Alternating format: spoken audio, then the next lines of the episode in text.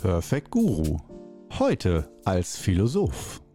Korno ist eingeladen hier im Studio. Zu Gast bei Korno. Ja, Korno war mal Philosoph. Und ähm, heute geht es mal ein bisschen darum, um das Thema Philosophie. Ja. Und zwar einfach, weil ich es kann. Nein, schon ein kleiner Hinweis am Anfang für die äh, echten, äh, guten äh, sehr gebildeten Philosophen unter euch, äh, unter dir, unter mir. Ähm, das wird heute ein Schlagabtausch von subjektiv wahrgenommenen Wahrheiten. Ähm, ich bin ziemlich raus aus dem Thema. Das heißt, Korrektheit, wissenschaftliche Korrektheit und so weiter ist heute fehl am Platz. Ja? Also schlag die Hände über dem Kopf zusammen, roll mit den Augen, was das Zeug hält. Wir beschäftigen uns heute mit Philosophie und ich werde ziemlich ungenau darüber berichten. Ähm, aber äh, von daher, es kann heute einige Falschinformationen geben, weil ich das nicht mehr so genau alles weiß. Aber ähm, nichtsdestotrotz schmeißen wir uns ins Thema rein. Ich äh, stelle mich auf die Bühne und wir gucken mal, was wir geregelt kriegen. Also, Korno war mal Philosoph. Das stimmt tatsächlich. Ähm, und zwar fing das an, als ich 17 war und ging so bis hin zu der Zeit, als ich 20 war, so zwei, drei Jahre. Da habe ich mir wirklich Philosophen extrem reingeknallt. Äh, vorrangig die deutschen Philosophen. Philosophie im Allgemeinen war für mich wirklich das Top-Thema. Ich wollte auf jeden Fall Philosophie studieren und auch echt Philosoph werden. Das heißt, das menschliche Dasein und den menschlichen Geist untersuchen. Und auch im übertragenen Sinne, da steckt es schon drin. Philosophie heißt ja die Liebe zur Weisheit. Und ähm, die Weisheit, die Liebe zur Weisheit, Leben. Weisheit fand ich, äh, menschliche Weisheit fand ich war sehr erstrebenswert damals für mich, dass ich dachte, was gibt es Schöneres, Wichtigeres, Kostbareres, wenn wir schon als Menschen geboren sind, warum sollen wir nur, uns nur wie Tiere verhalten, also fressen, saufen und irgendwie überleben und ficken? Ähm, oder warum kann man nicht auch ähm, den menschlichen Geist, ähm, das Potenzial des menschlichen Geistes ausloten und ähm, beobachten und äh, gucken, was geht, so als Mensch? Also das Potenzial ausnutzen. Das war meine Erkenntnis mit 17, 18. Und äh, da habe ich dann mir erstmal die äh, harten Kaliber reingeknallt. Kant, Hegel, Nietzsche, Schopenhauer ähm, und dergleichen. Meine Lieblinge waren mit großem Abstand Nietzsche Nummer 1 und dicht gefolgt von Schopenhauer auf Nummer 2 und dann kam lange nichts. Lange. Und ja, angefangen habe ich mit Sokrates tatsächlich, ähm, dieses stoische Denken wo auch schon sehr viel mit äh, asiatischer äh, Kultur von, von Meditation und innerer Haltung und so ähm, deckungsgleich ist, durchaus. Also Sokrates war so meine Einstiegsdroge bei der Philosophie, ähm, aber ich wollte mehr.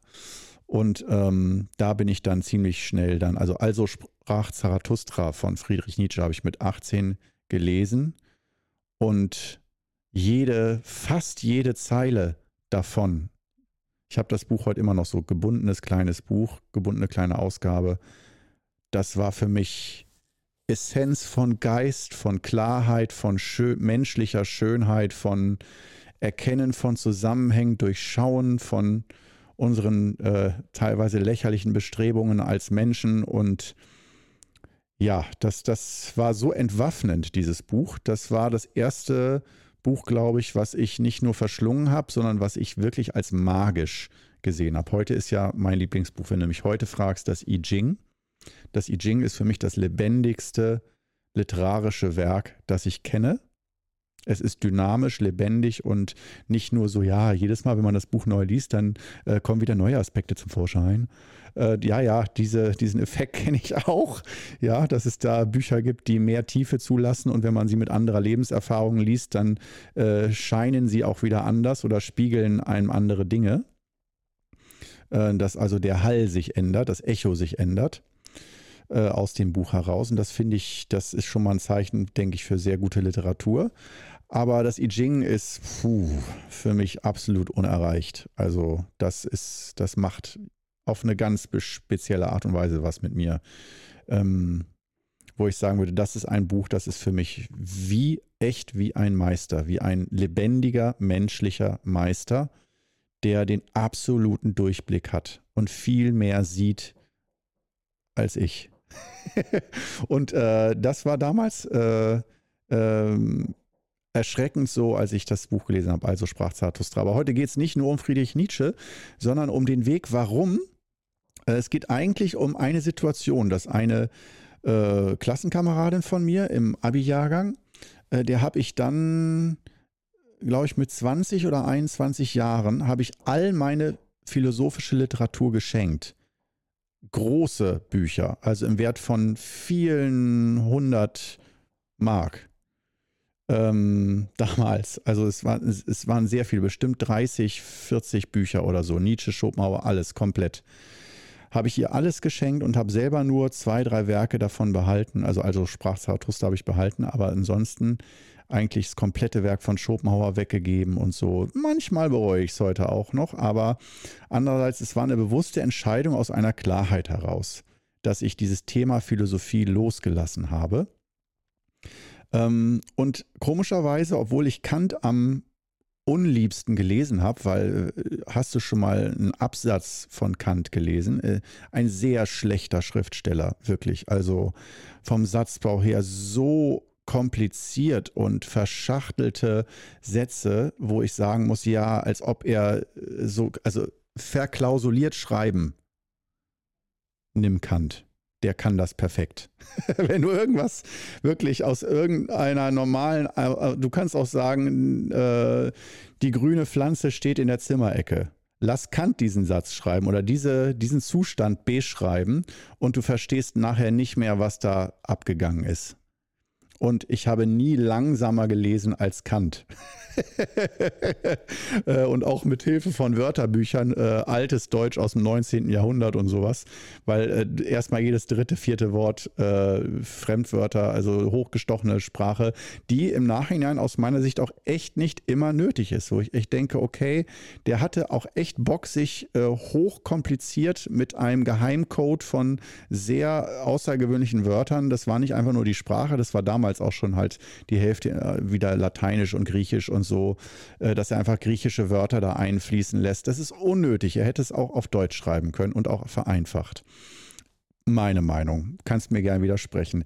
Das, was er aber gedacht hat, seine Gedanken dahinter, ich meine nicht, dass seine Werke schlecht waren, doch sie waren schlecht schriftstellerisch, aber vom Gedankengut her und seinen Klarheiten her finde ich seine größte Leistung, die er gebracht hat, äh, wofür ich ihn absolut verehre, ist, dass er die Grenzen des menschlichen Verstandes ausgelotet hat und des menschlichen, ja, des, des geistigen Verstehens. Und äh, inwiefern du mit deinem Geist, mit deiner Vernunft, mit deinem Verstand Dinge erkennen kannst und wo da genau die Grenze liegt und dass es eben diese Grenze gibt. Das heißt, er hat sozusagen, man kann auch sagen, Kant hat das, äh, äh wenn man jetzt, sagen wir es mal so ein Bild, siehst du, ich fange schon an zu stammeln, ich will nichts falsch, zu Falsches sagen. Ähm, er hat sozusagen das Ende der Welt, der philosophischen Welt. Er wollte das, das Ende der Welt äh, wenn die Welt eine Scheibe wäre, sozusagen zum Abgrund fahren und sagen, bis hierhin kann man Philosophie betreiben und ab da nicht mehr. Und ähm, bis dahin war das, war die Philosophie, wie ich sie wahrgenommen habe, eher so nicht wie eine Scheibe, sondern ja, unendlich, man kann alles erkennen, verschiedene Schulen, Verzweigungen und so weiter.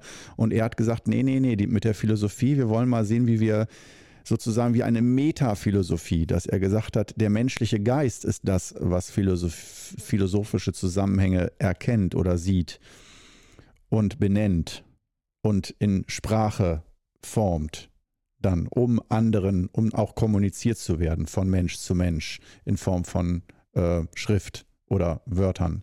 Und genau dieses Formulieren von Wahrheiten und Erkenntnissen und Zusammenhängen, ähm, dass er da ganz klar in, wie gesagt, nicht so schöner Sprache aus meiner Sicht, vielleicht lieben das andere, ich habe es gehasst, diese verschachtelten Sätze, ähm, dass er da die Grenze gezogen hat und gesagt hat, bis hierhin lässt sich das mit äußerstem klarem Verstand, lassen sich Dinge benennen, aber im Wissen, dass es nicht die Wahrheit ist. Jetzt kann man sagen, ja, Platon hat das früher auch schon mit seinem Bild von der Höhle da und dem Menschen mit dem Schatten und so weiter, dass wir immer sozusagen nur äh, nicht die echte Wahrheit sehen, sondern immer nur ein Abbild davon.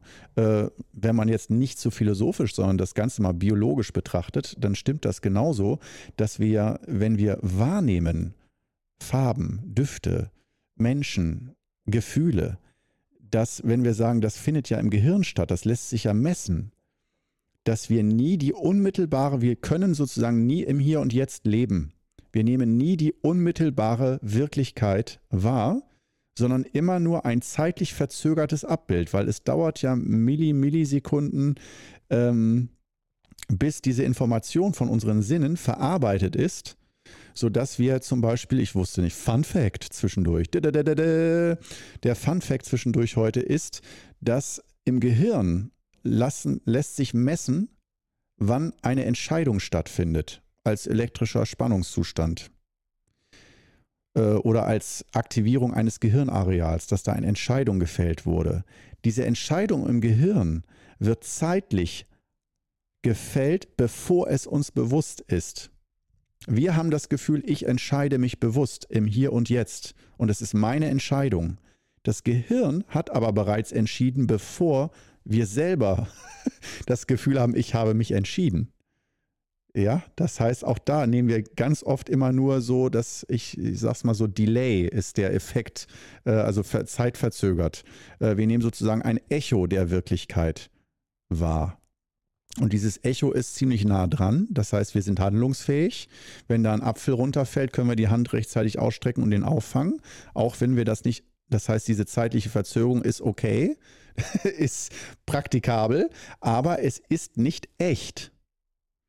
Und dieses Prinzip, was ich äußerst spannend finde, dieses Wissen oder vielleicht schon bei mir entsteht da fast schon eine Art von Seelenschmerz daraus und Sehnsucht danach, einmal das Hier und Jetzt erleben zu können. Obwohl andere sagen, wieso, es ist doch ungefähr gleich, ist völlig egal, alles egal. Für mich fühlt es sich nicht egal an. Ich würde wirklich gerne mal das Hier und Jetzt echt live spüren und nicht nur das Echo davon. Und äh, natürlich kann man sagen, für uns ist das Echo das Hier und Jetzt. Ja, das ist dann wieder so, sind so sprachliche äh, Feinsinnigkeiten, über die man sich streiten kann.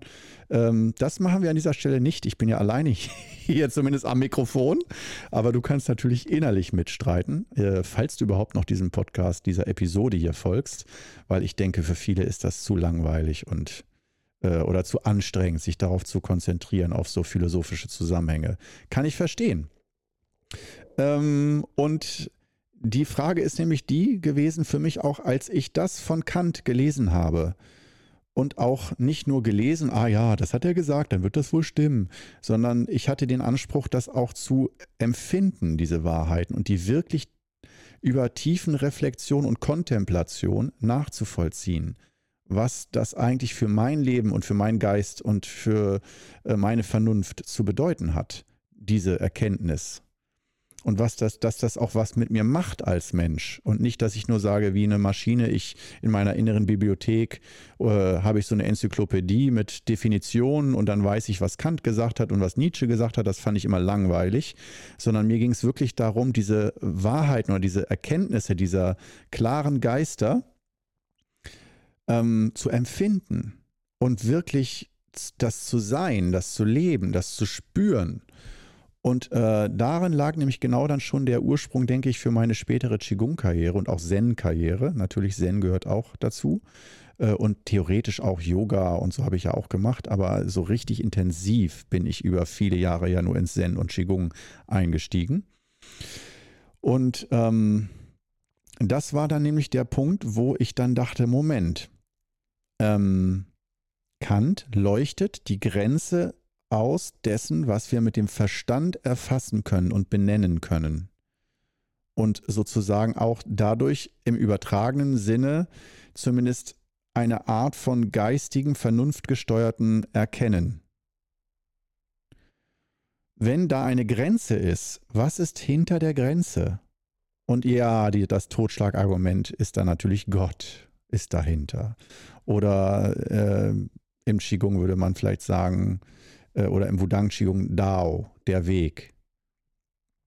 Was ich sehr schön finde. Also äh, da muss ich sagen, bin ich echt letztendlich als Daoist gelandet, zumindest so wie ich es von meinem Meister erfahren habe. Aber weniger als eine Religion, wo man an, an Glaubensinhalte, die schriftlich sind, an irgendwelche Bibeln glaubt oder an Wörter und Sätze glaubt, die von Menschen niedergeschrieben wurden, um unser Verhalten zu steuern. Ähm, und ähm, dadurch auch Weisheit weiterzugeben. Das ist, ich will da auch nichts gegen sagen, gegen Bibeln und äh, andere heilige Schriften.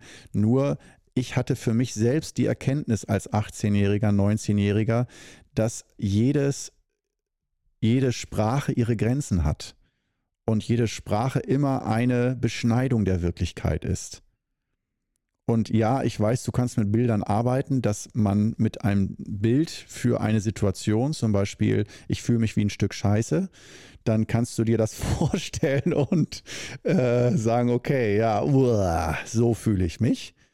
Äh, und da kann ein Bild, auch ein sprachliches Bild, manchmal mehr als tausend Worte sagen. Dessen bin ich mir bewusst. Aber trotzdem ist es immer eine Beschneidung der Wirklichkeit. Und wenn du die, wenn du dir als Ziel setzt, deine Wirklichkeit nicht immer nur zu vereinfachen und zu beschneiden, um alltagstauglich zu sein, sondern deine Wirklichkeit mal aufblühen zu lassen und äh, dein Erkennen der Wirklichkeit und des Seins und mal nicht in Richtung Beschneidung, damit alles einfacher und funktionaler wird, sondern es wird dadurch umständlicher und beschwerlicher, aber es bekommt eine eigene Schönheit. Und was ist, wenn du diese sprachliche, ich sag's nochmal, dieses Bild, das Korsett der Sprache abnimmst, um Dinge zu verstehen? Und das ist ziemlich zen-like dann, dass du die Dinge unmittelbar erlebst und dadurch verstehst, begreifst, durch unmittelbares Begreifen über den Verstand hinaus. Und sobald der Verstand wieder kommt und das in eine Vorstellung äh, oder dem einen Namen gibt, das also benennt, dass dann die Wahrheit schon wieder flöten gegangen ist. Weil durch diese Benennung hast du schon wieder deinen Stempel, dein Etikett drauf gemacht. Ah, Stuhl, das ist ein Stuhl. Und beim Zen, da kannst du deinen Geist so äh, in höhere Sphären schrauben, dass du den Stuhl siehst, aber ihn nicht mehr als solchen benennst, dass du einfach den Stuhl begreifst. Und auch das, was ich jetzt sage, ist nur ein sprachliches Umschreiben dieser Erfahrung, also völlig begrenzt.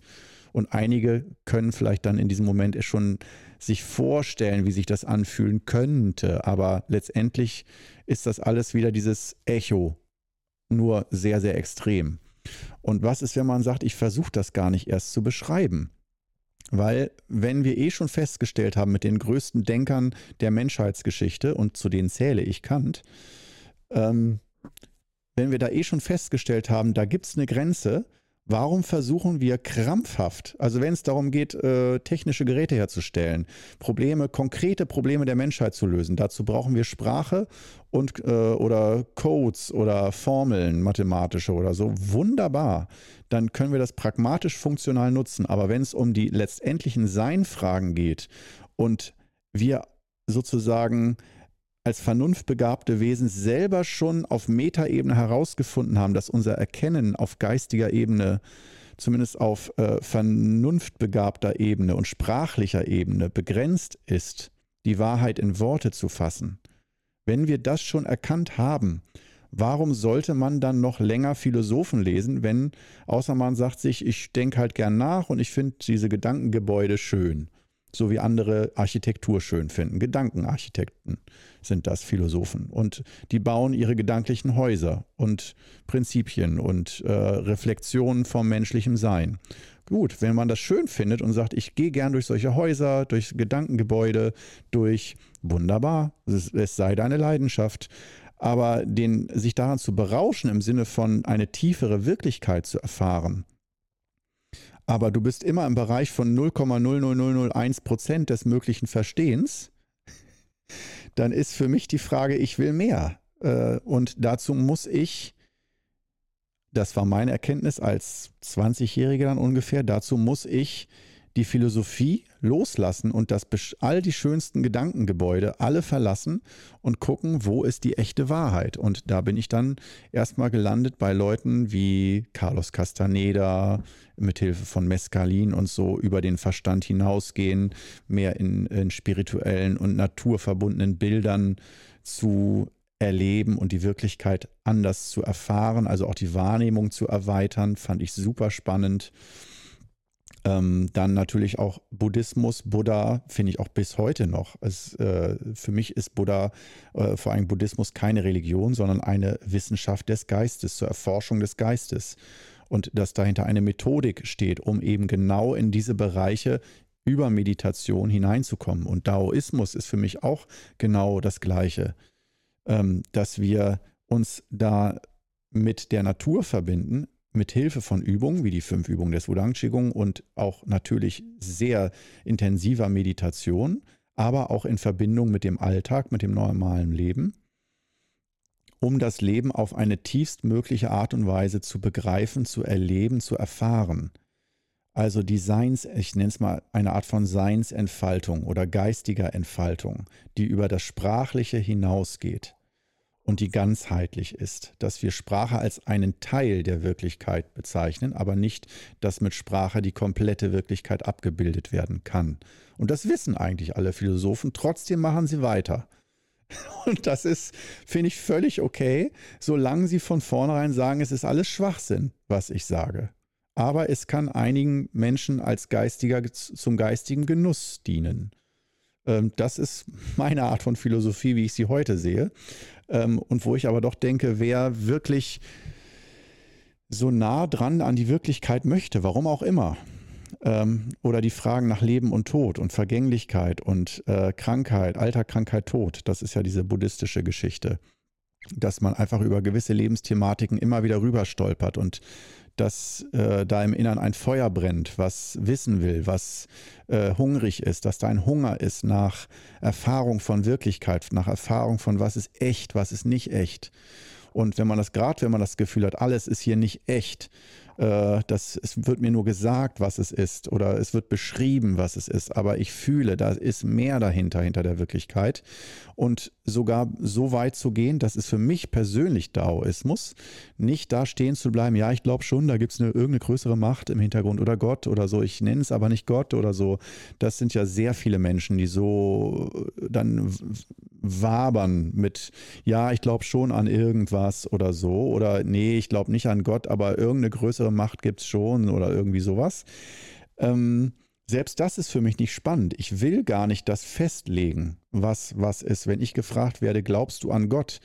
Dann würde ich am liebsten antworten, ich möchte mich mit dieser Frage nicht beschäftigen, aber mit der Thematik, die dahinter liegt. Also den, der, der ultimativen Sein, Frage nach Leben und Tod, nach dem Sein.